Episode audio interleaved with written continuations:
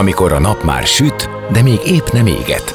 Már nem vagy álmos, de még nem vagy fáradt. Amikor már nem vagy éhes, de még nem vagy szomjas. Ö, nem rosszkor? Pont jókor. Fényterápia Fehér Mariannal a Rádiókafén. Benne a nap embere, kitekintés a világra és búvárkodás a lélekben. Minden hétköznap délelőtt 10-től délig. Pont jókor!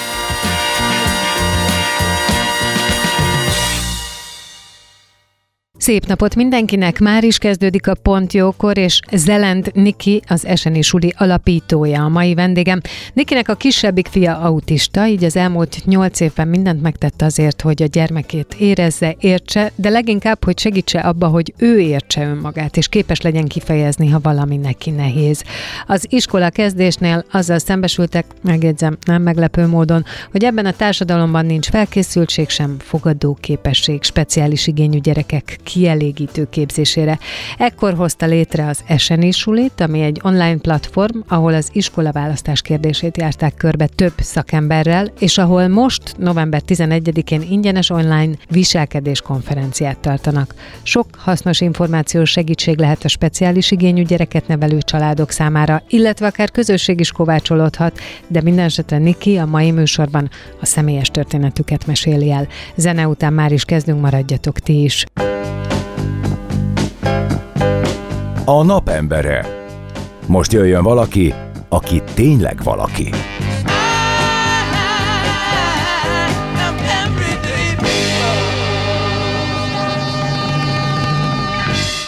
Szép napot mindenkinek! Már is kezdődik a Pontjókor, és vendégem Zelend Niki, az Eseni Suli alapítója, akiről egyébként mondhatom, hogy kolléga, hiszen televíziós szakember, de egyébként újságírással is foglalkozik, foglalkozott, de per pillanat, ami miatt itt vagy, az leginkább egy konferencia, ami most szerveződik, illetve hát, hogy sajátos nevelési igényű gyermeked, autista kisfiad van, és ezzel kapcsolatban te úgy úgy, mint sokan mások a kezedbe vetted az életetek irányítását, már csak azért is, mert nem nagyon volt más esély. Köszöntelek, szia! Szia Marian, köszönöm szépen! Azt gondoltam, hogy beszéljük át a ti életeteket, illetve azt, hogy ez a viselkedés konferencia miért is jön létre, miben segít, és így tovább. Lehet olvasni, tehát lehet találni a neveddel cikkeket az interneten, és te azt mondod, hogy nagyon sok minden volt az életedben, lentek, fentek, magasságok, mélységek, szakmailag, magánéletileg, mindenhogy, és aztán egyszer csak kaptál egy gyereket, akinek a dolgaival való szembenézés és annak a kezelése, az mindent vitt. Tehát itt te most megtanultad, hogy hogyan kell helytállni, hogy így mondjam. Ez a legnagyobb kihívás. És azt gondolom, hogy rajtam kívül van még közel 200 ezer szülő ebben az országban, úgyhogy elég nagy számról beszélünk. Igen. Akik hát, hogy így atipikus gyereket kaptak, tehát eltérő idegrendszeri fejlődésű gyermeket, ez lehet adhd és lehet autista, lehet szenzoros, tehát ugye itt egy idegrendszeri eltérésről beszélünk. Nagyon-nagyon sokan vannak. Jelenleg a közoktatásban, utána néztem, hogy pontos számot tudjak neked mondani, 102 ezer is gyerek van, és tudod, hogy hívják őket? papíros gyerekek. Tehát ők a papíros gyerekek, meg mekkora stigma, ugye, hogy, hogy kapnak egy ilyet, de nem is erről szeretnék beszélni, mert egyébként az, hogy valakinek van egy ilyen papírja a pedagógiai szakszolgálattól, az egyébként jó lenne hogyha tudnánk érvényesíteni, de nem Igen. tudjuk. De visszakanyarodok az eseni sulihoz, hogy miért is jött ez létre. Bár azt mondhatnám, hogy ez egy iskola, ahova a gyerekek, Igen. az eseni gyerekek így besétálhatnak, és nekik ott jó, de még nem. Ez a célom egyébként, hogy legyen egy eseni suli. Ez az eseni suli most jelen pillanatban egy online platform tulajdonképpen, amit hogy is született? Tavaly szeptemberben, amikor hát úgy összeomlottam a kanapén, és, és azt mondtam, hogy úristen, mi a franchoz fogok én kezdeni, nem tudok munkát vállalni televíziós szakemberként, hiába kérnek fel bármilyen műsor főszerkesztésére, mert a gyerekem tényleg különleges bánásmódot igényel. Akkor kerültetek, vagy akkor jutottatok el abba az életszakaszba, hogy az iskola kezdéssel kellett foglalkozni, ugye? Akkor túléltük az első évet, az első általános iskolai évet. Ja, értem, állami... tehát akkor te egy tapasztalat után omlottál össze? Igen. Már azt hittem, hogy már még a tapasztalat előtt, mert azt tapasztaltad, hogy nem fogod tudni hova ö, beadni. De akkor ezek szerint te, ti elkezdtétek az iskolát egy Egy állami, Állami- intézményben, ráadásul még egy kisebb létszámú, tehát 15 fős osztályban, de azt se bírta a gyermekem. És ezzel párhuzamosan megszületett a diagnózis, ugye az aut, tehát Aspergeres, az, az én gyerekem papírjára Asperger van írva.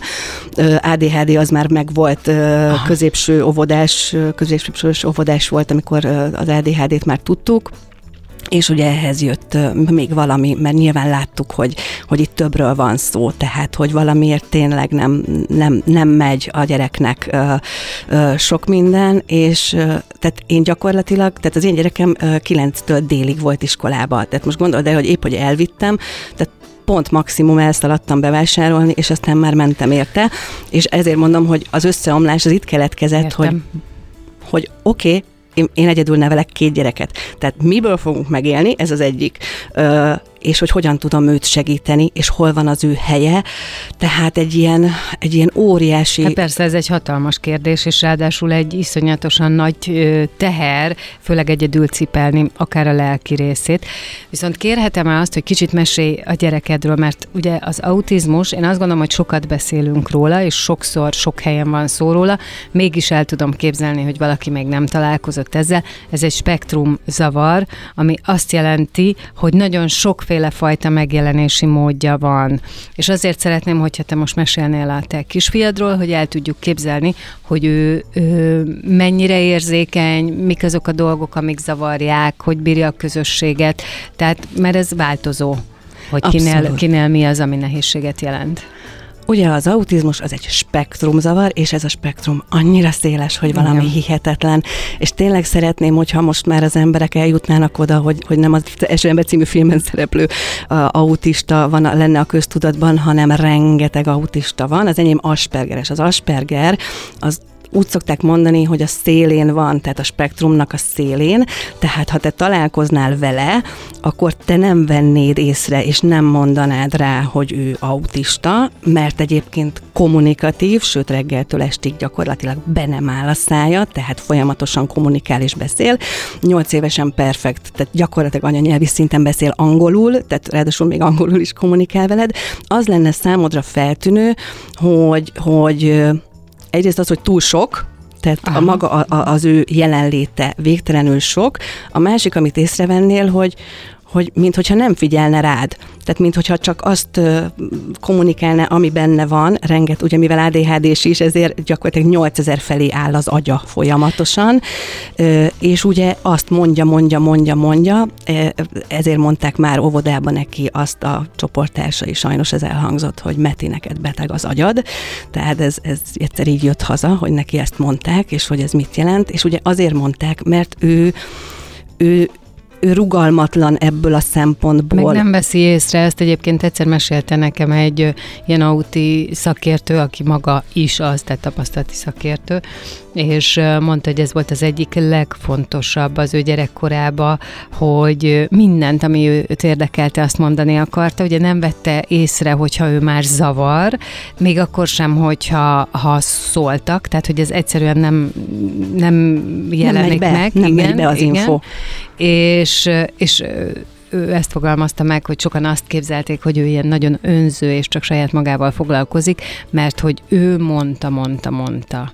Akkor ez az egyik ilyen alap Így van. jellemző, hogy ami, ami ő benne érdeklődést kelt, azzal kapcsolatban mondja akkor is, ha ő éppenséggel zavar, mert nem, nem, Nem veszi észre, nincs ez a visszajelzés, nem megy. Igen, igen. Értem? Igen? Igen, uh, aztán, uh, hú, mit is akartam mondani? Hát, nagyon, hát nagyon ez, nehez, de, hogy sok, ez nehezen igazából... dekódolja az alapérzelmeket például, tehát, Oké. hogy végtelenül össze tudja keverni, hogyha én mondjuk határozottabban szólok, mert mondjuk már kértem többször valamit, és kicsit határozottabban, nem hangosan, csak határozottabban szólok, ö, attól meg megijed, tehát, hogy azt hiszi, hogy ez valami őrült nagy fenyegetés Aha. közeleg, tehát, hogy és akkor mindig el kell mondani, hogy nem, csak most figyelj itt a vége. Tanulom én is, tehát például most azt alkalmazom, ezt egy amerikai professzortól tanultam, mert hát ugye nyilván folyamatosan részt veszek mindenfajta külföldi konferenciákon, hogy hogy ne papoljak, ne mondjak semmit, az az első, hogy menjek oda, és érintsem meg. Tehát, hogy keltsen fel úgy a figyelmét, hogy, hogy haló, és nagyon rövid utasítás, nagyon, tehát tényleg, tehát ne, nem egy ilyen hosszú izélitánia, hanem az, hogy menj ki és hoz vizet. Tehát ez, ez ennyi. Tehát nem az, hogy figyelj, hagyd már abba, amit csinálsz, nem mondd már, hogy izé mindig én hozzak neked vizet, hanem nagyon, nagyon ö, ö, tömör utasítást kell adni, és azt pedig úgy, hogy, hogy közben kontakt kontaktust teremtek vele. Egyébként nem fog bemenni a, az információ. Nem, tehát ő, ő, ő el van a saját kis világába, ö, gyakorlatilag otthon is folyamatosan járkál a lakásba, igen, jellemző rá, hogy például röpköd, ugye szokták mondani, hogy repkednek az autik, amikor így a, a kezükkel is így csinálnak, de az enyém is csinálja ezt, igen, és mondja angolul, és vagy énekel, vagy akármi. Egyébként ezt csinálja az utcán is, és, és hát az emberek, na, ez még megérne egy, egy, egy misét, hogy, hogy, hogy, hogy hihetetlen, hogy milyen megvetően tudnak mm. nézni mm, ezekre a gyerekekre. Uh-huh. Nagyon-nagyon fájdalmas. Tehát én már túl vagyok a gyászon, hogy így fogalmazzak, tehát én már én már nem foglalkozom se azzal, hogy ki mit gondol, vagy, vagy egyáltalán ki mit mond, de volt az az időszak, amikor végtelenül megérintett, és sokat mondjuk sírtam is. Hogy... Persze, ez igazából ilyenkor a szülőnek, hát ez, ugye ezt a visszajelzést te veszed észre, mert ők nem veszik észre, nem foglalkoznak vele, őket nem zavarja, hiszen a saját világukban el vannak. Úgyhogy ez nyilván ö, neked a nehéz, meg annak, aki, aki, aki ott van, aki szereti, aki, akinek az egy nagyon fontos fontos, hogy mi lesz vele az életben, hogy fog boldogulni. Igen, ez egy nagyon érdekes dolog, és most már tényleg nagyon ö, régóta annyi minden születik ezzel kapcsolatban, könyv, ö, film, színdarab, hogy, hogy olyan érdekes nekem, hogy szóval ezt már nem kéne ilyen többségi társadalom és esenés társadalomnak venni, mert nagyon sokan érintettek a mindenféle vagy különböző idegrendszeri eltérésekbe, ami nyilván nem te vagy erre megfelelő ember, hiszen nem szakember vagy, de én annyira megkérdezném, hogy vajon mi lehet ennek az oka. Nagyon furcsa nekem, hogy nem tudunk egymás felé ilyen empatikusak lenni, hogy hagyni mindenkit olyannak, amilyen, és segíteni, hogy abból a világból ő kapcsolódni tudjon, mert itt ugye ez a legnehezebb. Elfogadás és megértés, ez a két kult szó. Tehát én mindig azt mondom, hogy ne dugjuk a homokba a fejünket, ne fordítsuk el a fejünket, ne tiltsuk le, ugye, hogy ez van, hanem nézzünk szembe vele. Tehát igazából én, én, én, én ennek szeretnék így kommunikációs szakemberként a szócsöve lenni, hogy szembenézés. Haló, ő autista és nem lesz kevésbé autista 10-20 év múlva, és azzal, hogy mondjuk az étrendjét megváltoztatom, attól nem lesz aut, kevésbé autista, tehát ugye vannak ezek a csoportok, az soha többi ADHD, és soha többi autizmus, haló, mindig ADHD-s lesz az ADHD-s, de meg tudja, illetve uh-huh. segíthetünk neki megtanulni, kezelni. Az én kisfiam ő nagyon magas intelligenciával rendelkezik, jogvédő, tehát 8 évesen gyakorlatilag végtelenül fel tud háborodni azon, hogyha sérül valakinek a joga, vagy kirekeztik, tehát ő tuti, hogy valami ilyen irányba fog elmenni, és én maximálisan támogatom benne. Milyen érdekes, hogy ő maga ugye érintettként gyakorlatilag védi az emberek jogait. Azt is elmondta, hogy ő nem itt fog élni, mert ő már most 8 évesen látja, hogy ebben az országban ebben sérülnek a jogok, lásd a saját joga, tehát ő mhm. például tudja, hogy basszus, nincs egy olyan iskola, ahova én tudok menni, pedig szeretnék. Úgyhogy most neki bekattant, hogy ő Texas államba fog élni Amerikában, mert hogy olvasta, ugye ő mindenek utána néz, ami érdekli, hogy ott, ott nagyon-nagyon elfogadó a társadalom. Csak most mondtam Tehát egy... ő keresi azt, hogy hol tudna beilleszkedni. Na hát igen, ez is egy nagyon érdekes dolog, hogy igény van erre. Igen. Na most uh, még valamit Nem mondtál, válaszoltam a kérdésedre, uh, hogy mi az ok. És mindig mindenki kérdezi, hogy mi lehet az ok. Szerintem ez egy nagyon összetett dolog. Az első és legfontosabb, hogy ezeknek a gyerekeknek a szülei is nagy valószínűséggel diagnosztizálatlan ADHD-sok uh-huh. vagy mhm. akár aspergeresek. Uh, ugye régen nem voltak Igen, uh, fejlett sokan mondják. diagnosztikai módszerek. Mi volt? Fekete bárányok voltak, ugye? A család fekete báránya, a rossz gyerekek, a szégyelni való gyerekek, uh, akik nem kaptak támogatást, és mentek a sűjesztőbe, vagy megpróbáltak úgy valahogy ugye érvényesülni, vagy nézzünk engem. Tehát én például ugye egy kitan- kitűnő tanuló jó kislány voltam, de most uh, a mostani tudásommal párhuzammal tudom azt mondani, hogy a, az én iskolás éveim azzal teltek, hogy maszkoltam. Tehát azt csináltam, hogy néztem, hogy a többiek hogy viselkednek, és próbáltam leutánozni, mert hogy így tudok beállni a sorba. Mi, mi, mit okozott? Egy borzasztó belső frusztrációt és szorongást. És egyébként az autista lányokra jellemző ez sokkal inkább a fiúk a fiúk azok, azok már valahogy máshogy reagálnak. Tehát, ők, tehát az én kisfiam, ő nem akar megfelelni semmilyen elvárásnak egyáltalán egy, pont ez a nehézsége egyébként egy ilyen kevert uh, specifikumnak az ADHD plusz auti, mert ő, ő aztán nem akar.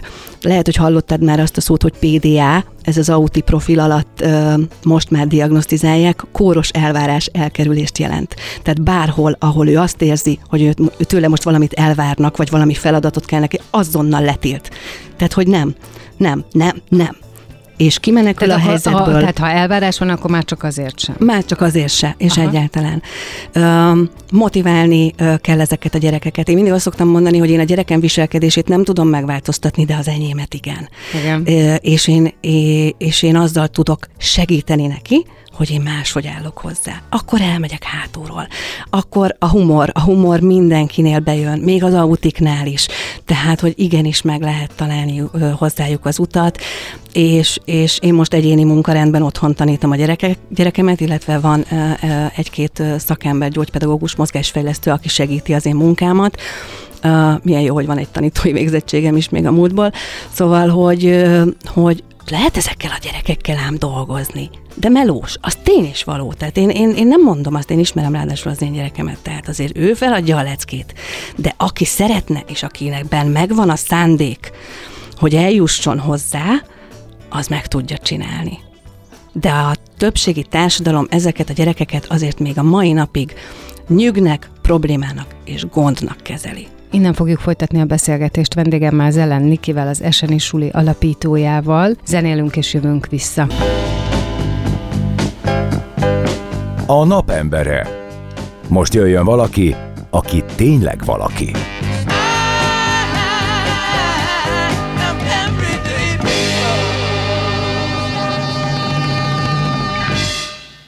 Már is itt vagyunk, folytatjuk a beszélgetést vendégemmel, Zelend Nikivel, aki az Eseni Suli alapítója, de mondtam azt is, hogy kolléga, hiszen kommunikációs szakember, leginkább televíziós szakember, és a kisfiad kapcsán kerültél te direkt kapcsolatba az autizmussal, ugye azt mondtad, hogy ADHD és autista, aspergeres a kisfiad, és hát az iskola választásnál, vagy az iskolában derült ez ki, vagy ott lett végleg diagnosztizálva? Diagnosztizálva?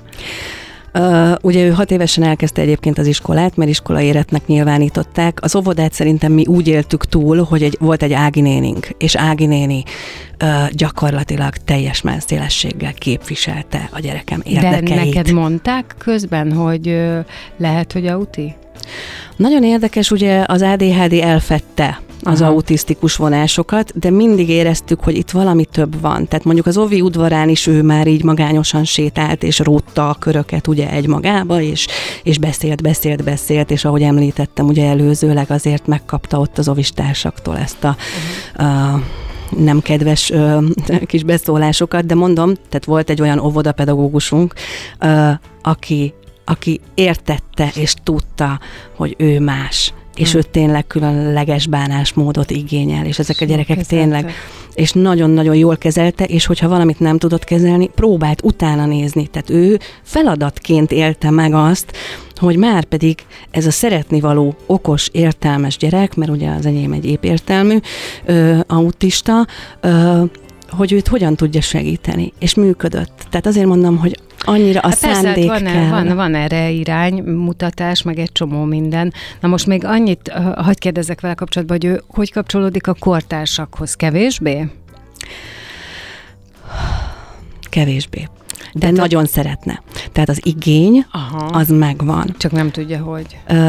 most már, hogy elmúlt nyolc éves, volt egy nagyon érdekes jelenetünk itt nem messze, pont egy parkban, hogy néhány srác focizott, és ő úgy kerülgette őket, nem ment oda, és akkor ugye az egyik srác tényleg jó fej volt, így oda szólt neki, köszönt, hogy hello, hogy hívnak, és édesem szaladt oda hozzám, hogy anyucika, most mit kell csinálni. Most, uh-huh. most, és ez tök jó, egyébként ez zseniális, mert ugye el, el tudom mondani, és egyébként nálunk így működik minden. Tehát például holnap elmegyünk színházba, és ez úgy fog kinézni, hogy már egy hete mondom, hogy megyünk színházba, Igen. és aztán majd a mai nap jön a tréning része, amikor meg fogjuk beszélni, hogy, hogy mi is az a színház, ott hogyan viselkedünk, tehát most ez egy hülye hangzik, de el kell mondanom, azt is el kell mondanom, hogy sokan lesznek, azt is el kell mondanom, hogy az előadáson lesz, lehetnek olyan hanghatások, és mert egy zenés darabot nézünk, de a zenét szereti, úgyhogy ezzel nem lesz gond. Tehát tulajdonképpen felkészítem mindenre. mindenre, igen, és előzetesen, már egyébként most pont az jutott eszembe, hogy annyira nem baj ez szerintem semmilyen gyereknél, aki még most ismerkedik valamivel, hogy előtte elmondjunk mindent. Én azt szoktam mondani, hogy minden gyerek különleges bánásmódot Igen. igényel. Hagyjuk a francba ezt a tipikus, atipikus, autista, nem autista, neurodivergen. Tehát, hogy hagyjuk, tehát gyerek, hát szeretetre, megértésre vágyik, és arra, hogy figyeljünk rá. És ugye ez a figyelem, hogy én őt támogatom és felkészítem. Ettől függetlenül lehetnek váratlan események. Tehát például azt is el szoktam mindig mondani, hogy figyelj, mi most ide bemegyünk, de ha te öt perc múlva azt érzed, hogy neked ez sok, és valamiért az idegrendszere, tehát ugye nem bírja, mert bármi, bármi jöhet. Szólsz, és azonnal távozunk. Nincs kőbe vésve semmi. Amit én megtanultam tőle, az a rugalmasság. Én olyan könnyedén engedek el bármit. Nem működik? Na bum. Múltkor 15 percet töltöttünk az állatkertbe. Annyi volt, a, a, egyszerűen annyi. És az volt a gond, hogy a fagyis ne, nem volt vanília fagyi, mert ő csak egyébként vanília fagyit eszik. És mm. ettől ő kiborult.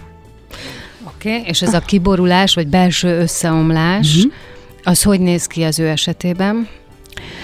Úgy néz ki az ő esetében, e, és nagyon sok más gyereknél is van, ugye ez a meltdown, amikor az idegrendszer gyakorlatilag kattan egyet, uh-huh és mindenkinél más, tehát azért mondom, hogy a meldán az sokféle lehet. Meg az enyémnél más váltja ki, tehát ebbe lehet a, a, egy plázába a neonfény, a tömeg, nagyon sok hangok, amik felerősödnek. Láttam egyszer erről egy filmet, hogy, hogy mondjuk például egy bevásárló központnak a zajai, amit normál idegrendszerrel bírsz, bár nem tudom, hogy tehát nem, nem tudom, hogy kibírja hosszan, de hogy az nekik mennyire erős, mennyire karistoló, és, és hogy hogy érzik magukat tőle? Az autistáknak a nagyon nagy része szenzoros is. Tehát ez azt jelenti, hogy ugye van ez a szenzoros érzékelési eltérés, vagy feldolgozási zavar. Tehát például az én gyerekemnek túlhallása van. Ezt úgy Aha, képzeld el, hogy minden hogy, a sokszorosa. Hogyha most egy kilométerre van egy mentőautó, ő azt hallja, mi még nem halljuk. Igen, értem. Uh, uh, illetve a, a falba az áram hangját hallja. Tehát értem. túlhallása van. Tehát most gondold el, hogy egy olyan inger, ahol... Egy hűtőt, egy, tehát egy állandóan egy Állandó. klímát. Uh-huh. Mindent. Tehát sokkal ő folyamatosan irritálva van. Erősebben hal, így van. Ö, taktilisen, tehát a tapintásban viszont alulérzékeny, ez meg úgy nyilvánul meg, hogy őt baromira nem érdekli, hogy összemaszatolja magát, és, és koszos, és, és, és sáros, és, tehát ez például egy alulérzékenység. Mm, tehát ugye érdemes megvizsgálni ezeket a szenzoros tüneteket, de például szelektív evő. Azért, mert neki megvannak azok az ételek, amiket ő, ő elfogad. De nagyon érdekes, például a brokkoli krémlás közé tartozik, úgyhogy annyira nem aggódok. Tehát, hogy ilyen nagyon um, megvannak az ő kis furcsaságai. Szóval igen, ő nem, ő nem, nem bírja például a, a hangos, zajos helyeket, de ő például ő maga nagyon hangos. Tehát amikor kommunikál, akkor meg minden. Tehát ha sokkal hangosabban beszél, ez is jellemző rájuk, akik főleg ilyen ö, nagyon kommunikatív autik, hogy mert annyira érvényesíteni akarja mm. azt, és annyira szeretné mondani, és figyelj rá. Szóval a figyelem, hogyha megkapják ezt a figyelmet, ezt a törődést, ezt a gondoskodást, akkor nagyon-nagyon jól lehet velük élni és létezni, de nagyon fontos, hogy tudjuk, hogy mi az, ami nem megy. Bevásárolni nem megyek vele tehát az a fajta inger mennyiség, és most itt gondolok vizuálisan arra rengeteg árura, ami ott van, meg a nagy üzlet, úristen, az hatalmas, vagy múltkor például egy tízemeletes mellett megijedt, hogy mi van, ha ez le fog dőlni. Tehát a nagysága az épületnek, tehát egy csomó minden olyan olyan dolog van, amire ő érzékenyen re- reagál, hogy, hogy, hogy, hogy ezt, ezt tudni kell, és nem szabad erőszakolni, hogy de már pedig fiam, jössz, és megyünk bevásárolni, és itt állsz mellettem, és csöndbe lesz. Tehát, hogy haló, tehát, hogy... Tehát neked ezeket meg kell oldani. Viszont amit kérdeztem, azt tudod, hogy hogy néz ki nála az összeomlás. Ja, az összeomlás. Ja, ő, ő, Tehát ő, ezek ő, az drámát, ő drámát csinál. Tehát ő, ő, ő, Tehát ez kifelé látszik. ő kiborul hangosan, üvölt, és ilyenkor káromkodik is, tehát ez, ez is egy nagyon érdekes dolog az autiknál, és most mondhatnám azt, hogy én nem káromkodok, tényleg nem káromkodok, tehát hogy ez, ez egyszerűen magukra veszik a gyerekek, tehát a káromkodást, úgyhogy egyik szülő se érezze magát rosszul, ezt most mondom, és, és, és azonnal távozni akar arról a helyről. Tehát egy ilyen kimenekülés is ö, van, és, és min, minden és mindenki rossz. Tehát, hogy, Mhm. hogy, hogy az egész világ egy rossz, gonosz, és most azonnal. És nagyon fontos ilyenkor, ezt, ezt szeretném elmondani, mert nem tudják, és pedagógusok sem tudják, hogy ilyenkor nem szabad még beszélni se hozzá. Tehát minden plusz inger csak egy lapáttal rá, ö, hanem ott lenni, jelen lenni, hogy itt vagyok. Tehát itt vagyok, biztonságban vagy, támogatlak, de nem, nem, nem akarom elcibálni onnan, uh-huh. mondom még akkor is, hogyha ő ki akar menekülni, és így, uh, hanem, hanem így megtartani. Az én ö, autimat ilyenkor szorosan meg kell ölelni. De például mi súlyozott takarót is használunk, nem tudom, hogy ezt ismerik-e, tehát ez is egy jellemző dolog, ez egy, ez egy ilyen Értem. jó, nehéz takaró, mert az neki egy biztonságot Biztonság. ad. Aha. Igen. Aha. És alapvetően például ezt is múltkor mondta, hogy, hogy neki az az emberekkel a, a legnagyobb problémája, hogy úgy érzi, hogy nem bízhat bennük. Milyen érdekes. És akkor most így gondolkodjunk el fel, felnőttként, hogy egyébként mennyi mindent értékelnek. Igen. Ö, és nem akarok elmenni spirituális vonalba. Érdemes lenne egyébként. Igen, én is azt mondom, hogy ez egy nagyon érdekes, hogy egy kisgyerek már így érzi. Ugye most azt mondtad, hogy mi ok, tehát elmondtad, hogy hogy néz ki, és hogy hogyan kell akkor jelen lenni.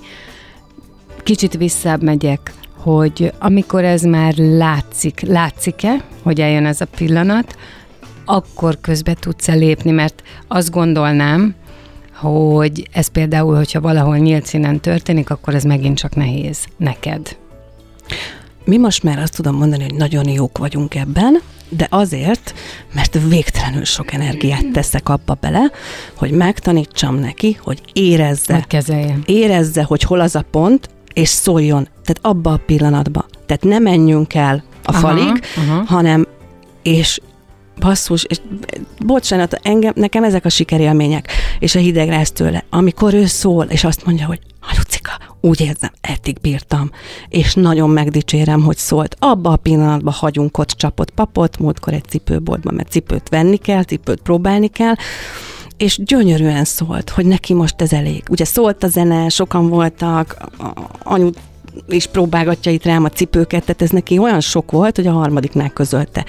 Úgyhogy elnézést kérek a cipőboltól, de ott hagytam csapott papot a földön, és azt mondom, és nagyon megdicsértem, és kime, kimentünk gyors léptekkel az üzletből, és mind aki megkönnyebbül. De hogy de hogy ez az eredmény. És ugye nekem ezt kell megtanítanom neki, mert az életbe lesznek olyan pontok, ahol neki ezt így nyakon kell, vagy fülön kell csípnie, és saját magát ugye megnyugtatnia. Így van, egyik oldalról, másik oldalról meg nagyon kérlek, hogy te se érts félre, és senki ne értse félre a- ezt a kérdést, de felvetődik, hogy elképzelhető-e, hogy ez ezt a magáévá teszi, és ezzel bizonyos szempontból vissza tud élni, és azért kértem, mert ez egy nem jó szó, de ugye az is van, hogy megtanuljuk az életünk során, hogy hogyan uralkodjunk magunkon. Aztán ez vagy megy, vagy nem megy, és az, hogyha ilyen értelemben nem kell ezt megtanulni, bár egy speciális ö, idegrendszerről, meg idegrendszeri működésről van szó, akkor nem lehet-e az, hogy ez felmentést ad majd az életben, vagy nem tartasz-e attól, hogy ez felmentést ad az életben különböző dolgok alól. De mondom, lehet, hogy ez a kérdés nagyon nem is állja meg a helyét, hiszen ha a következő pillanatban kiborulna, akkor talán az a jobb, hogyha fülön csípi, de érted, hogy mit akarok kérdezni, ugye, hogy Figyelj, zseniális a kérdésed. Ez- Itt most, most megnyugtatlak. Az én kisfiam, ő tudja magáról, hogy ADHD-s, és azt is, hogy Aspergeres. Mindent tud róla. hogy mi az az ADHD, és mi az az autizmus. Mindent tud. És megbeszéltük, hogy soha nem játsszuk ki ezt a kártyát. Soha, uh-huh. semmilyen esetben nem veheti elő azt, hogy de én ADHD-s vagyok, és neked. Tehát, hogy nem ez ma- egyébként a maga boldogulása. Nem manipulálhat, tehát, és ez azért fontos, mert akinek magas az intelligenciája, az kiválóan manipulál, tehát azért kell nekem is uh, szemfülesnek lennem, hogy mi az, ami, uh, uh, ami manipuláció lehet, és mi az, ami nem. Egyébként a szülők kiválóan érzik. Tehát, hogy mi, hagyatkozzon mindenki az érzésére, mert pontosan tudod. Úgyhogy, de azt, azt, pedig, azt pedig szerintem tök jó, hogyha tud arról beszélni valaki, akár egy kisgyerek, és el tudja mondani, hogy bocsi, ez nekem nehéz, Azért nehéz, mert ADHD-s vagyok, tudod, öt mókus kerekezik a fejembe folyamatosan, és, és, és nem értem, amit mondasz, mondd el még egyszer. Tehát, hogy egyébként az meg tök jó, hogyha tisztában van a saját állapotával. Az nagyon jó, meg az is nagyon jó, ha ki tudja fejezni. Hát Igen. igazából innentől már a kezében a kulcs az élethez, hiszen Abszolút. akkor tud jelezni, hogy velem ez van, létszi még egyszer. Na, innen fogjuk folytatni a beszélgetést vendégemmel, Zelend Nikivel. Zene hírek, és jövünk vissza, maradjatok ti is.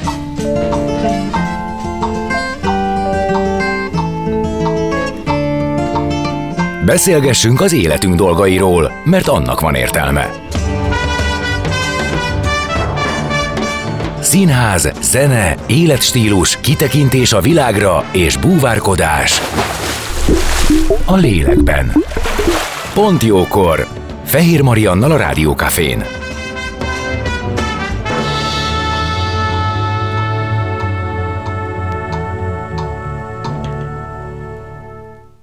Szép napot mindenkinek, már is folytatódik a Pontjókor. Vendégem Zelent Niki, az Eseni Suli alapítója, egyébként televíziós szakember, kommunikációs szakember, akivel a saját történetéről beszélgetünk, hiszen van egy 8 éves autista kisfia. Hát tulajdonképpen a diagnózissal együtt jött az iskola mm, kérdése, és hát a tapasztalat az az, a keserű tapasztalat az, hogy ebben az országban egy esenés gyerek az oktatásban nem találja meg a helyét, és nem is biztos biztos, hogy kap erre segítséget, ezért aztán nyilván veled együtt jó néhány szülőnek van ezzel nehézsége, szorongása, félelme, ami teljesen érthető, hiszen hogyha arra gondolunk, hogy egy ilyen gyereket kiengedünk a világba, mi, akik tudjuk, hogy ő hogy működik, és nem vagyunk vele, ezért azt gondolom, hogy félelmetes lehet, mert nem tudjuk, hogy milyen visszajelzéseket, kapcsolódásokat szerez, sérüléseket, és hát erre is van keserű tapasztalat ugyebár. Nekem az az érzésem, hogy minden, minden, ami az autizmussal kapcsolatos, és az autista gyerekek életét megkönnyíteti, ez mind alulról jövő kezdeményezés, és mind tapasztalati szülőknek a kezdeményezése, akármilyen szervezetről is legyen szó, ami egyrészt nagyon jó, másrészt pedig annyira mondanám már, hogy ébresztő, tehát hogy miért nincs ezzel, miért nem hallják meg ezeket az embereket, és segítenek valahonnan olyan helyről, ahonnan hathatós forrás elosztás is történhetne. Na de, ez volt az én kis monológom. Most jöjjünk, hogy azzal, hogy mit gondolsz, hogy egy esenés gyereknek milyen oktatásra, milyen körülményekre, először is milyen körülményekre lenne szüksége, és mi az, amit ez az esenés suli segíteni tud. Hmm, egyrészt köszönöm szépen, hogy kiálltál itt most minden szülőért és gyermekért. És ez nem csak nálunk van, máshol is van, és más országokban megvan oldva, vagy nagyon sok helyen megvan oldva. Így van, nagyon sok helyen meg van oldva. Én azt szoktam mondani, hogy én nem fogok harcolni. Tehát én nem fogom szídni az oktatási rendszert, pontosan tudom a tényeket, hogy mi van, a saját bőrömön keresztül, de nem hiszek abban, hogy ezzel én bármire mennék. Viszont azzal, hogy kihangosítom uh, itt az Eseni Sulival is tulajdonképpen a szülői hangokat, illetve ugye olyan szakértők vannak nálunk, kiváló gyógypedagógusaink vannak ebbe az országba, fejlesztő pedagógusok, pedagógiai szakpszichológusok, pszichológusok, akik, akik nagyon nagy tapasztalattal rendelkeznek, tehát ugye ők tartanak nálunk kurzusokat, úgyhogy úgy nézzünk mi ki, mint tulajdonképpen a, a, a, a Netflix, csak, csak itt a, a, a szülő az nagy dózisba kapja az ADHD, auti viselkedési nehézségek, szenzorosság témában a gyakorlati tanácsokat és kurzusokat. Jelen pillanatban 33 három kurzusunk van, ami fú, fantasztikus, tehát ilyen 40 órányi anyag, és ez csak bővül, és most jön ugye a viselkedés konferencia. Na de visszatérve egy utopisztikus világba, és remélem, hogy az eseni suli meg fog valósulni tényleg eseni suliként. Úgy néz ki ez az eseni suli, hogy ezek a kiváló szakemberek, akik vannak az országban, azok ott vannak, és három-négy fős csoportokban foglalkoznak ezekkel a gyerekekkel, legalább két szakember, négy gyerekkel. Mindezt úgy, hogy figyelembe veszi az ő képességeit, adottságait. Tudod, nagyon mondják ezt az integrációt de az integráció nem tud megvalósulni, mert ahogy a Gyarmati Éva mondta, nem tanulási nehézségről beszélünk, hanem tanítási nehézségről. Mm. Tehát a pedagógusok nincsenek felkészülve. És Jocó bácsi, aki a viselkedés konferencián előadónk lesz, ő ki is mondja, hogy az a legnagyobb probléma, hogy a pedagógus képzésben nem tantárgy a gyógypedagógia amikor itt vagyunk 2023-ban, és 102 ezer is gyerek van, és minden hatodik gyerek, aki születik, az megkapja az autizmus diagnózist valamikor, valaki már kiskorában, valaki később.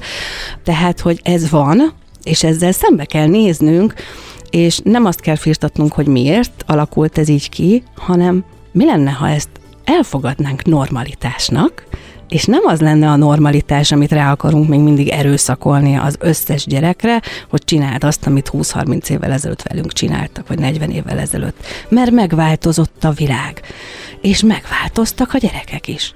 Tehát egész egyszerűen nézzük már meg, hogy mire képesek. Reggel 8 órakor nem ülteted le ezt a gyereket az asztalhoz, és mondod azt neki, hogy tanulj fiam, vagy írd le fiam. Tehát neki úgy kezdődik a nap, hogy ki kell mozognia magát. Tehát egész egyszerűen úgy tudsz rá hangolódni, a tanításra is, ugye mondom ezt én, aki ugye én tanítom most otthon a gyerekemet, hogy először is kimozogjuk magunkat. Ha kell, akkor elmegyünk kutyát sétáltatni, és, és futkározunk, és mindent lehet, és a parkban még akár üvöltözni is lehet nyugodtan. De hát vannak olyan alternatív iskolák, ahol ez így kezdődik, így kezdődik a nap. Igen, de az alternatív iskolák is még mind a mai napig inkább tipikus gyerekeket fogadnak uh-huh. szeretettel.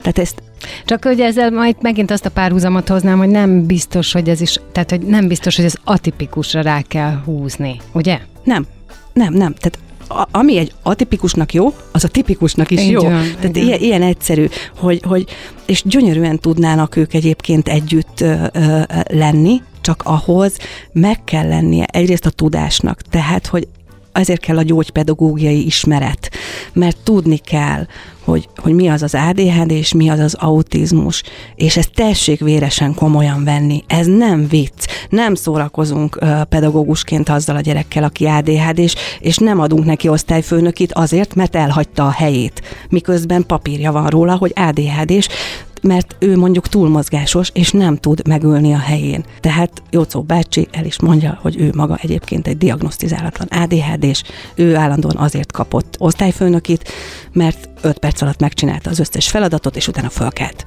a helyéről. De ma még mindig ez van. Tagja vagyok az összes létező olyan csoportnak, a, ami ADHD és autista gyerekek szülei. És elkeseredve olvasom, és a szívem szakad meg, hogy naponta legalább 30 olyan bejegyzés érkezik, hogy megkérték, hogy legyen a gyerek inkább magántanuló, nem hajlandóak vele foglalkozni, és nem, nem adnak alternatívát, és omlanak össze a szülők. Tényleg, tehát, hogy ez is ezért jött létre az eseni suli, hogy haló, nálunk nagyon sok információt megtalálsz, gyere, és nézd, és nézd, meg kiváló szakemberek, mert, mert, mert először a szülők kétségbe esnek. Tehát akkor ez tulajdonképpen a szülőket edukálja ahhoz, hogy ők hogyan tudjanak segíteni a gyereküknek. Mert ugye az is van, ha én azt jól tudom, hogy minél előbb, és ezért is mondják, hogy fontos a diagnózis és a pontos diagnózis, mert hogy minél előbb van az meg, nagyon-nagyon-nagyon jól fejleszthetőek. Ugye, hogy te is mondtad, igen, az, auti, az autista autista marad, az ADHD és ADHD is marad, de roppant jól fejleszthetőek,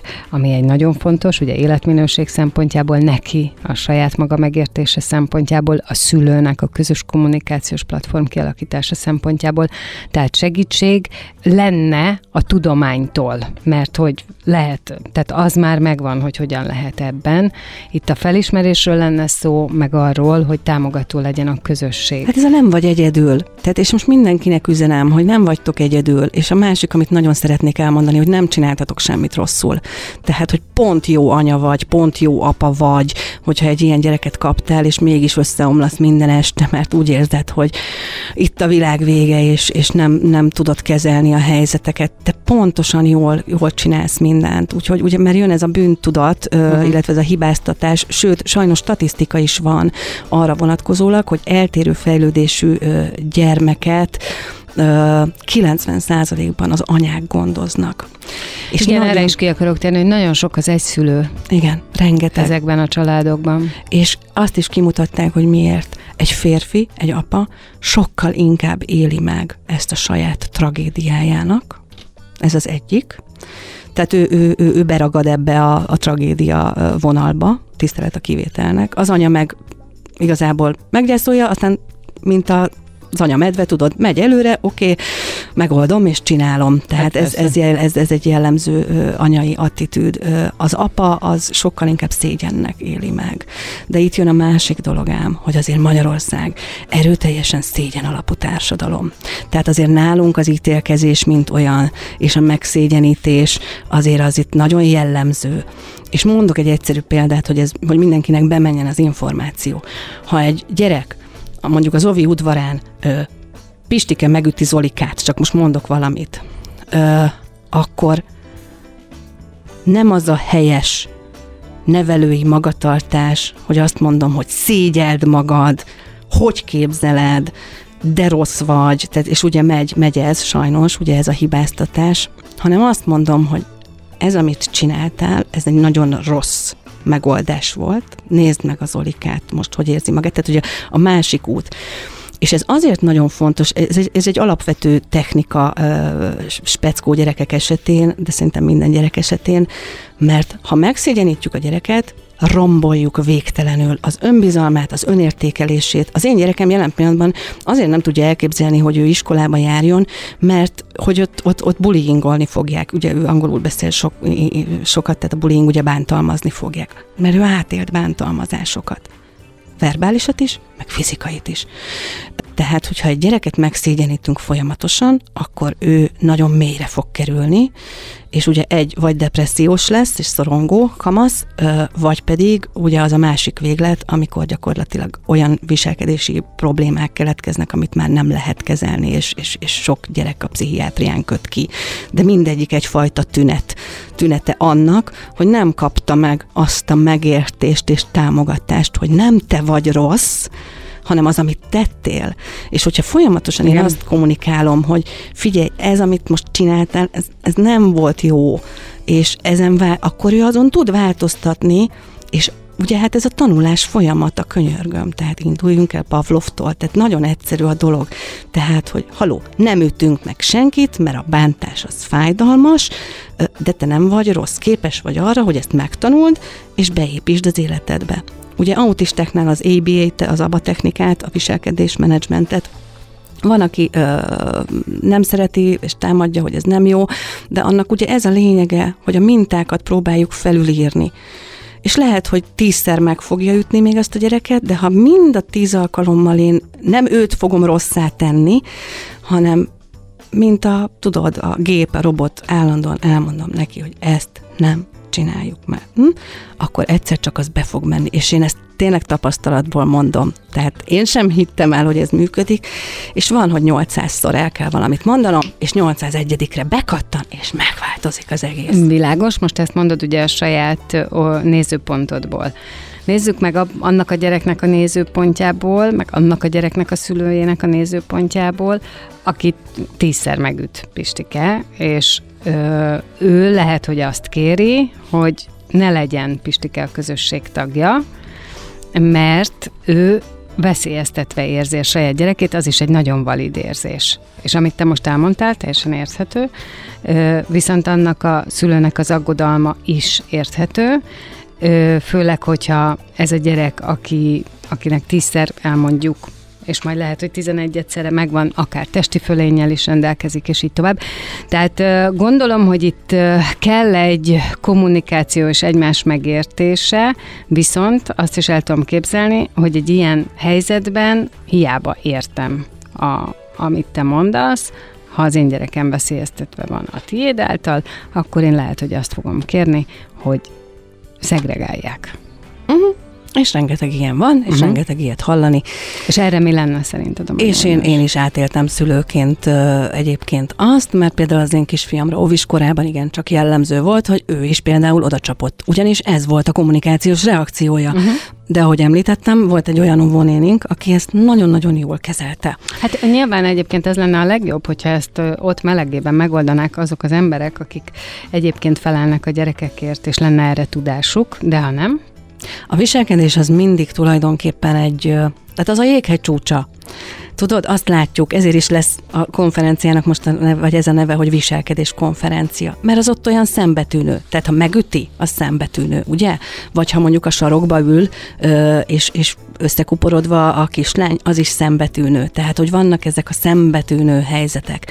És ezek mögött, és ezért kell mögé ásni, ezek mögött nagyon egyszerű üzenetek vannak, csak a kommunikációs formájuk a gyerekeknek még, még egyszerűen nyilvánul meg vagy ezzel, hogy hisztizik, vagy azért, hogy üt, vagy azért, hogy ruk, vagy azért, hogy káromkodik, vagy azért, hogy szorong, tehát, hogy ezek, ezek a megnyilvánulások, úgyhogy, úgyhogy erre, erre jön most nekünk 18 nagyon-nagyon kiváló, brilliáns szakember, aki, aki segít a szülőknek és a szakembereknek, mert azt azért szeretném elmondani, hogy nálunk 80%-ban szülők, a mi nézőink, 20%-ban viszont szakemberek, tehát akik, akik ők maguk is akarnak tanulni.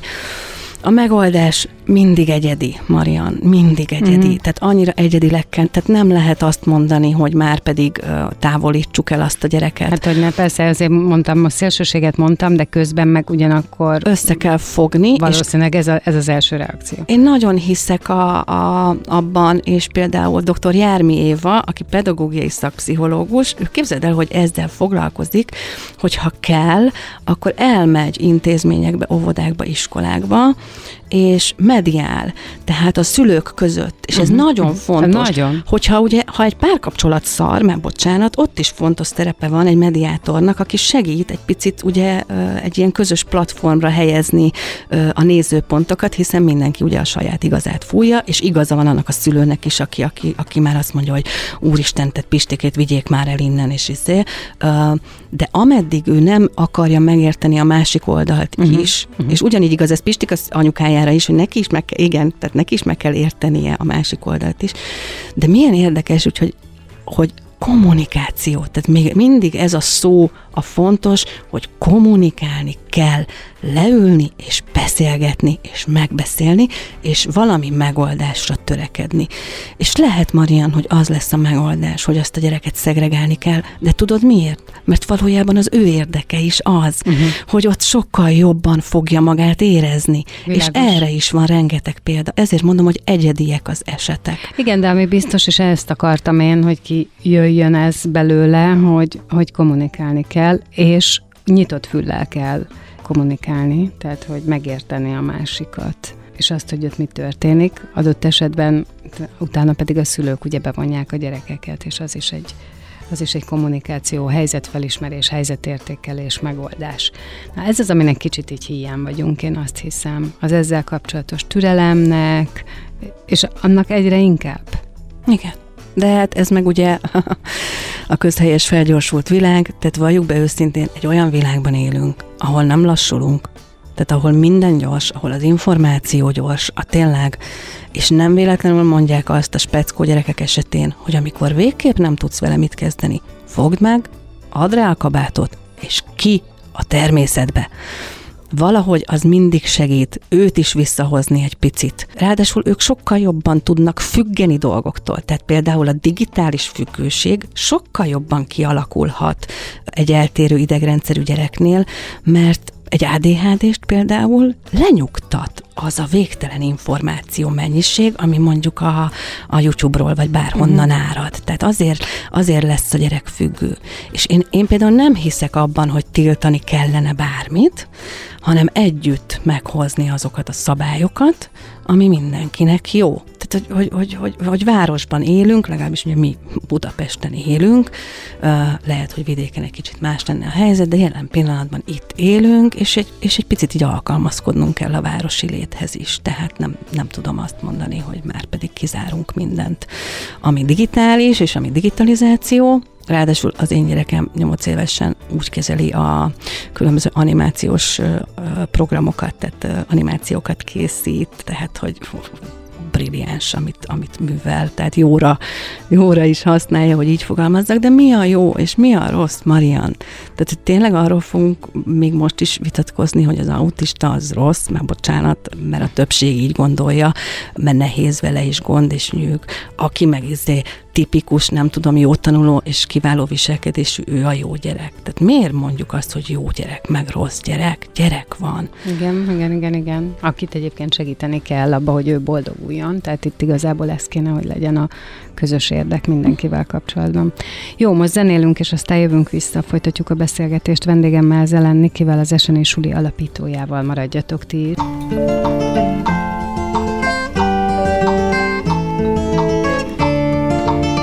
Beszélgessünk az életünk dolgairól, mert annak van értelme.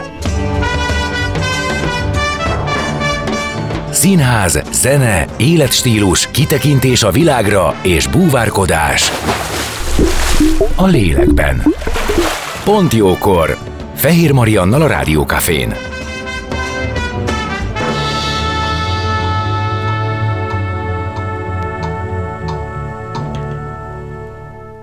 Már is itt vagyunk, folytatjuk a beszélgetést. Vendégem továbbra is Zelen Niki, az Eseni Suli alapítója.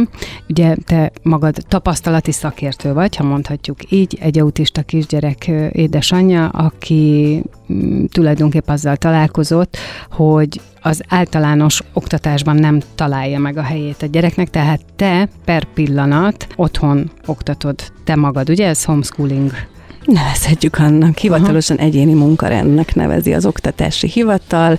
Egyébként ez mit jelent már elnézést, mert hogy így mondtad, hogy akkor itt te nem tudsz munkát vállalni, tehát ezért te kapsz valakitől fizetést, olyat, amiből megéltek? nem dolgozom.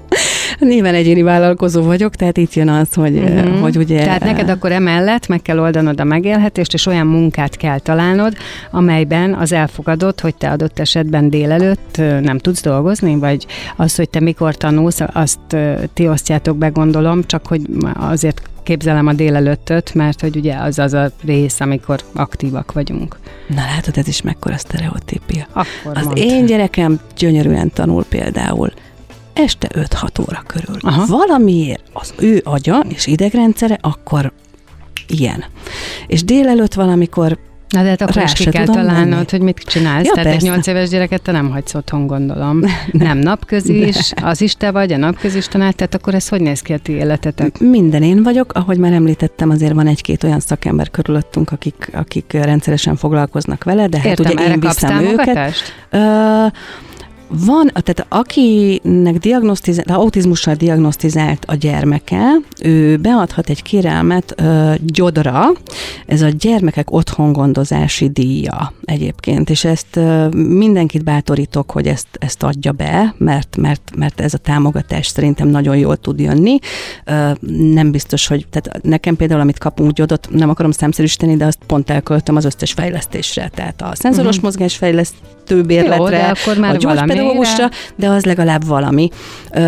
Munkát effektív ezek, a, ezek az anyák nem tudnak vállalni, tehát ez egy, ez egy jellemző tendencia, hogy előbb-utóbb kiszorulnak bármiféle munkából, és, és, és, és hát ki kell találniuk, hogy mit évők legyenek. Hát én, én ugye kitaláltam ezt az SNI sulit, mert éppen egy amerikai online konferencián csücsültem tavaly szeptemberben, amit úgy hívtak, hogy Autism Parenting Summit, tehát egy online hatnapos csúcs találkozó, úgyhogy én Magyarországról néztem ugye online a szakértőket, és azt mondtam, hogy ezt én is meg fogom csinálni, mert erre nagyon nagy szükségünk van, ö, ö, azt gondolom szülőként, ö, és a szakembereknek is, úgyhogy így lett először ugye az eseni, első eseni iskolaválasztó online rendezvényünk, ami áprilisban volt, és most lesz a viselkedés konferencia. Tehát nekem tulajdonképpen ez a ez a foglalkozásom most, hogy az eseni sulit csinálom.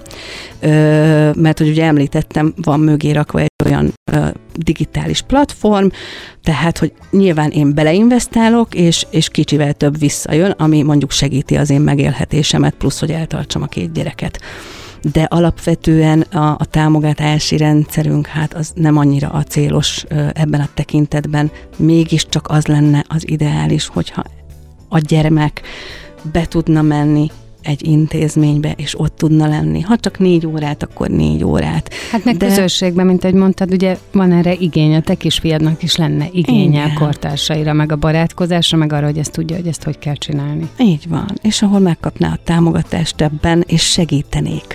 Tehát azért ne vegyük el, ezért mondtam, hogy tessék komolyan venni azt, hogyha valakinek van egy ilyen diagnózisa, és most itt a szakemberek felé mondom.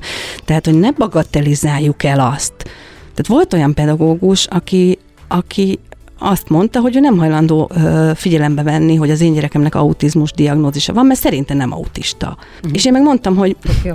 lehet, hogy, hogy, hogy ő, ő így gondolja, de az a helyzet, hogy én, én egyébként pontosan tudom, és nem hiszem, hogy ez a két gyermekpszichiáter, aki azt a hosszú vizsgálatot végezte, kiadna egy fals diagnózist. Uh, tehát meg, meg hogy nem is ezen kéne vitatkoznunk, hogy most autista vagy nem autista, vagy mit, tehát hogy ki, ki kevésbé autisztikus, és a másik meg nagyon autista, tehát hogy így, hogy, hogy, ugyanúgy ö, küzdenek a, a, a kevésbé autisztikus tüneteket hordozó gyerekek is, csak kevésbé látványosan. Tehát, hogy, ö, hogy ezeket, ezeket azért így komolyan ö, kell venni. Fejlesztési, tehát aki magán egyéni munkarendes, az azt jelenti, hogy ö, hogy a, a körzetes is, tehát ahova tartozik körzetileg iskola, ö, ott kap ö, gyógypedagógiai fejlesztést, amennyit a szakszolgálat kiír, illetve a körzetes iskola heti 10 órában köteles gondoskodni a gyermek felkészítéséről, mert hogy fél évkor és évvégén vizsgázni kell. Tehát a tananyagból le kell a gyerekemnek vizsgáznia, úgyhogy most készülünk fel a fél évi vizsgára, hogy... Na de mi van akkor, ha valakinek erre nincsen, ö, nem kapacitása, nem nincsen hozzá érzéke? Te mondtad, hogy neked van egy tanítói diplomád is. Mi van azzal a szülővel, bár mondjuk az az igazság, hogy akinek a Covid alatt járt iskolába a gyereke, az pont szembe került azzal, hogy vagy pont bele kellett nézni a tükörbe, hogy képes-e rá, de hát ugye azért ennek a mm, országnak a nagy része nem tanár, és van gyereke, és szerintem nem elvárható, de hogy is, hát ilyenkor mindenki, azért mondom, hogy ezekbe a csoportokba napi szintű beírás, hogy ajánljatok már, hova vihetem a gyerekemet. És azért valami kevés az a, az, az iskola, aki örömmel fogad ADHD vagy autizmus diagnózissal gyermeket, aztán vannak olyanok, akik nagyon-nagyon sok pénzt kérnek, amit szintén mondjuk nem, nem tud az ember kifizetni, bármennyire igen. is szeretné. Igen, igen, igen. Ö, aztán, aztán vannak olyanok, tehát mi, mi például vagyunk olyan intézmény várólistáján már már másfél éve, ahol még nincs hely, de lehet, hogy bármikor telefonálnak, és azt mondják, hogy gyere, ott például vannak négy fős ö, osztályok. Tehát, hogy nagyon kevés a kapacitás ö, a, ezekre a gyerekekre. Amit pedig ugye a, az állam, vagy hát nevezzük így, hogy a, a szakszolgálat fel tud ilyenkor ajánlani, az végső soron a szegregáció, tehát, hogy egy mibe, ugye ezek a gyógypedagógiai intézmények vigye oda a gyereket. Tehát kijelölik. Nekünk is kijelölték a kerületi egymit mert nem tudott mit csinálni a szakszolgálat. És amikor én felhívtam a, az igazgatónőt az egymibe, akkor... Mi az egymi? Ez az Egyesített Gyógypedagógiai Módszertani Intézmény, uh-huh. így hívják ma uh-huh. már ezeket a, az iskolákat, minden kerületben van. Uh-huh. Uh, javarészt ugye értelmileg uh, sérült. Tehát ez a régi, régi kisegítő, nem? Ez a régi kisegítő, vagy amit még, még tegnap így felvillant, hogy még az én gyerekkoromban gyógyónak is nevezték, bocsánat. Meg korrekciós osztálynak. Igen, igen. igen. Úgyhogy a szakszolgálat ezt tudja felajánlani, és mint mondom, én nekem minden tiszteletem a gyógypedagógusoké, én felhívtam a, a, a mi kerületi egyminknek az igazgatóját, elmondtam neki, hogy hát ebbe a helyzetben vagyunk, most mi legyen, és akkor el, mondta, hogy küldjem át a gyerek papírját, visszahívott, és azt mondta, hogy én mit kezdjek azzal a gyerekkel, akinek 6 éves korában 136-os volt az IQ-ja? Hova rakjam az értelmi sérültek között? Tehát, hogy, uh-huh. hogy azt mondja... Arra viszont nem vagyunk felkészülve, hogy egy ilyen magas ikújú gyerek szociálisan nehézségekkel küzd, és kellene neki segítség. Igen. Mert igen. mondjuk kapcsolatot teremteni nem tud annyira. Így van. Tehát, és nagyon fontos lenne például ez is, amit mondasz, hogy, hogy ismerjük el már ezeknek a gyerekeknek az értékeit. Tehát miért mindig arról beszélünk? Igen, tehát hogy nem mi... ott van a fókusz, ahol, ahol, ahol kellene.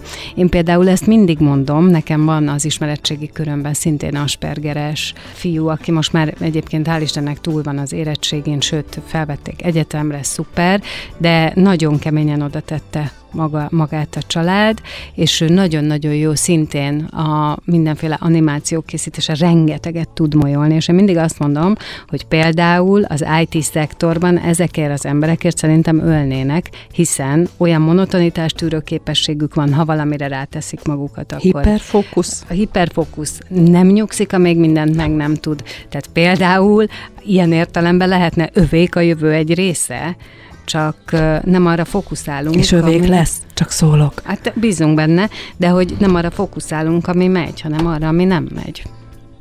Ez is egy kicsit magyar. Ez is. Ez is, igen. Nézd, az, hogy te egy erős akaratú és erős idegzetű ember vagy, ez látszik.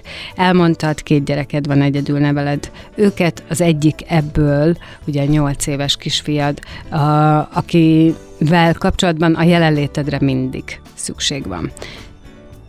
Mondtál nehézségeket. Biztos vagyok benne, hogy hogy ez neked is sokszor nagyon nehéz, biztos vagyok benne, hogy nagyon kéne támogatás.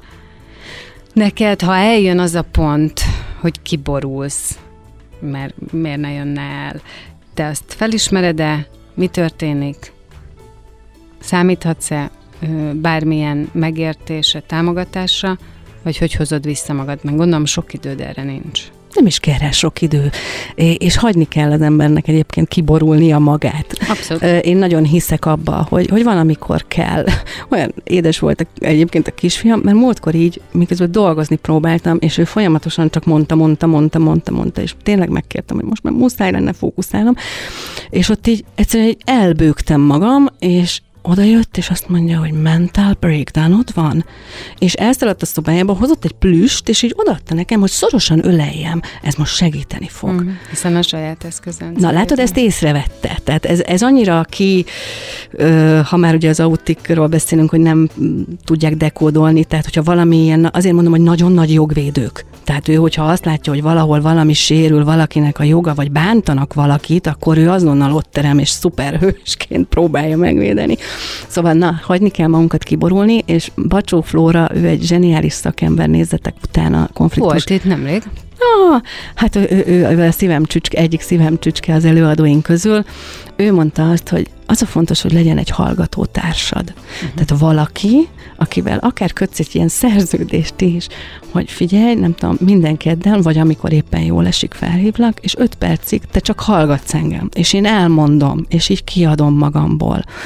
Úgyhogy vannak ilyen hallgató társaim, akik, akiknek így egyszerűen csak így, így kimondom, és ők nem akarják nyilván a helyzetet se megjavítani, se megszerelni, se, se, se semmit, tehát nem, nem is tesznek nem rá. Nem kell véleményezni, semmi semmi, nem Semmi, hanem az, hogy figyelj, itt vagyok, mond. És szerintem ez egy nagyon-nagyon-nagyon fontos dolog. Ahogy említettem, 90%-ban az anyák viszik ezeknek a gyerekeknek a, a, az életét, a gondozásukat. És, és mennek tönkre. Tényleg. És én, én például én elhatároztam, hogy én nem vagyok hajlandó tönkre menni ebbe. Tehát, hogy haló, nekem ez, a, ez az utam, akkor ezzel megyünk. Tehát, hogy lehet, hogy meg kellett, igen, egy pillanatban, ahogy említettem neked, tavaly szeptemberben ott össze kellett, de össze kellett rogynom ahhoz, hogy aztán én ebből megerősödve fölálljak, és menjek. Világos. A viselkedés konferenciára térjünk ki, még egy picit, nincs már túl sok időnk, de azért ez elég fontos. Tehát mi ez pontosan, mikor, hol, hogy érhető el? Ingyenes, képzeld el, mert én ebben is hiszek, hogy ezek a szülők olyan sok helyen le vannak húzva, már bocsánat. Abszolút. Tudjátok, Abszolút. mennyibe kerül egy fejlesztés? Tehát, hogy hát fi, fi, tényleg 10-12 ezer forint per óra, vagy 40 perc. Tehát rengeteg pénzt kifizetnek ezek a szülők ö, mindenféle ö, dologra, ö, hogy, hogy én, én azt mondtam, hogy én biztos, hogy nem vagyok hajlandó erre. Úgyhogy ez egy ingyenes rendezvény, 11. hó 11-én, ez is direkt lett így, hogy mégiscsak megjegyezhető legyen, tehát november 11-én lesz online, tehát bárhol bárki nézheti telefonján, iPad-jén, nem tudom, számítógépén, ahol akarja, kényelmesen, reggeltől estig folyamatosan három teremben mennek a, a, a, a, az előadások, olyan, mint hogyha bevennél egy konferenciaterembe, vagy egy moziba, és ott eldöntheted, hogy melyik előadásra ülsz be, és nagyon, tényleg nagyon jó ö, szakemberek, és olyan témákat is ö, direkt hoztam most, ami nem csak atipikus gyerekeket érinthet, hanem, hanem, hanem tipikus gyerek, gyerekek szüleit, tehát szeparációs szorongás például, ami a kisebb gyerekek, vagy az önállóságra hogyan tanítsuk meg a bölcsisovis gyerekeket, hogyan szelidítsük meg ugye a hétköznapi hisztis viharokat, tehát hogy lesznek ilyenek is, de lesznek természetesen komoly eseni témák is, tehát az eltérő idegrendszerről, egy gyermekneurológus főorvos, uh, kiváló gyógypedagógusok jönnek, ADHD, az nálunk mindig nagyon erősen, de hát az egy ilyen hívó szó, tehát, hogy ha bármilyen ADHD tartalmat teszek ki, látom, hogy rácuppannak az emberek, úgyhogy, úgyhogy elég sokan. Szóval, hogy egy, egy, egy regisztrációt kérünk az esenisuli.hu oldalon, és, és gyakorlatilag aki beregisztrál, ingyenesen megkapja a linket november 11-én, és élvezheti az előadásokat, és tanulhat belőle, mert hogy amiben, amit mondtam, én miben hiszek, a kommunikáció és a tudás, tehát a tudást kommunikáció útján tudjuk átadni, és hogyha van tudás, akkor lehet megértés, és akkor abból lehet támogatás is. Ha nincs tudás, akkor félelem van. És azért ijednek meg sokan egy ilyen speckó gyerek reakciójától vagy viselkedésétől, mert megijednek. Volt olyan pedagógus az én gyerekem életében, aki félt a gyerekemtől. És azt gondolom, hogy ez nem jó, mert ez azt jelenti, hogy neki ott valami hiányossága van, tehát az adott pedagógusnak. Vagy és tovább megyek, és itt jön ez a rész, vagy az ő nyomógombját nyomogatta a gyerekem. Persze. Tudod, tehát, hogy így volt valaha neki valami olyan tapasztalása, ami, ami, ami rosszat társít ehhez.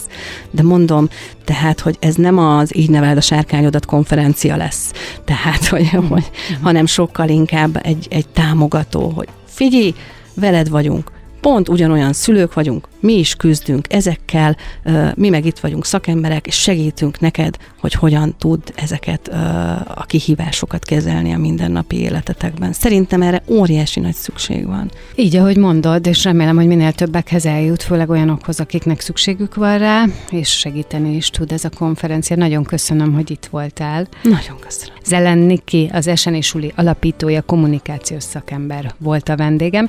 Itt a Pontjókorban, ami ezzel most véget ért, és én most meg is köszönöm a figyelmet. Holnap 10 órakor jövök újra friss adással, de addig is maradjatok itt a Rádió Cafén. Szép napot mindenkinek, sziasztok!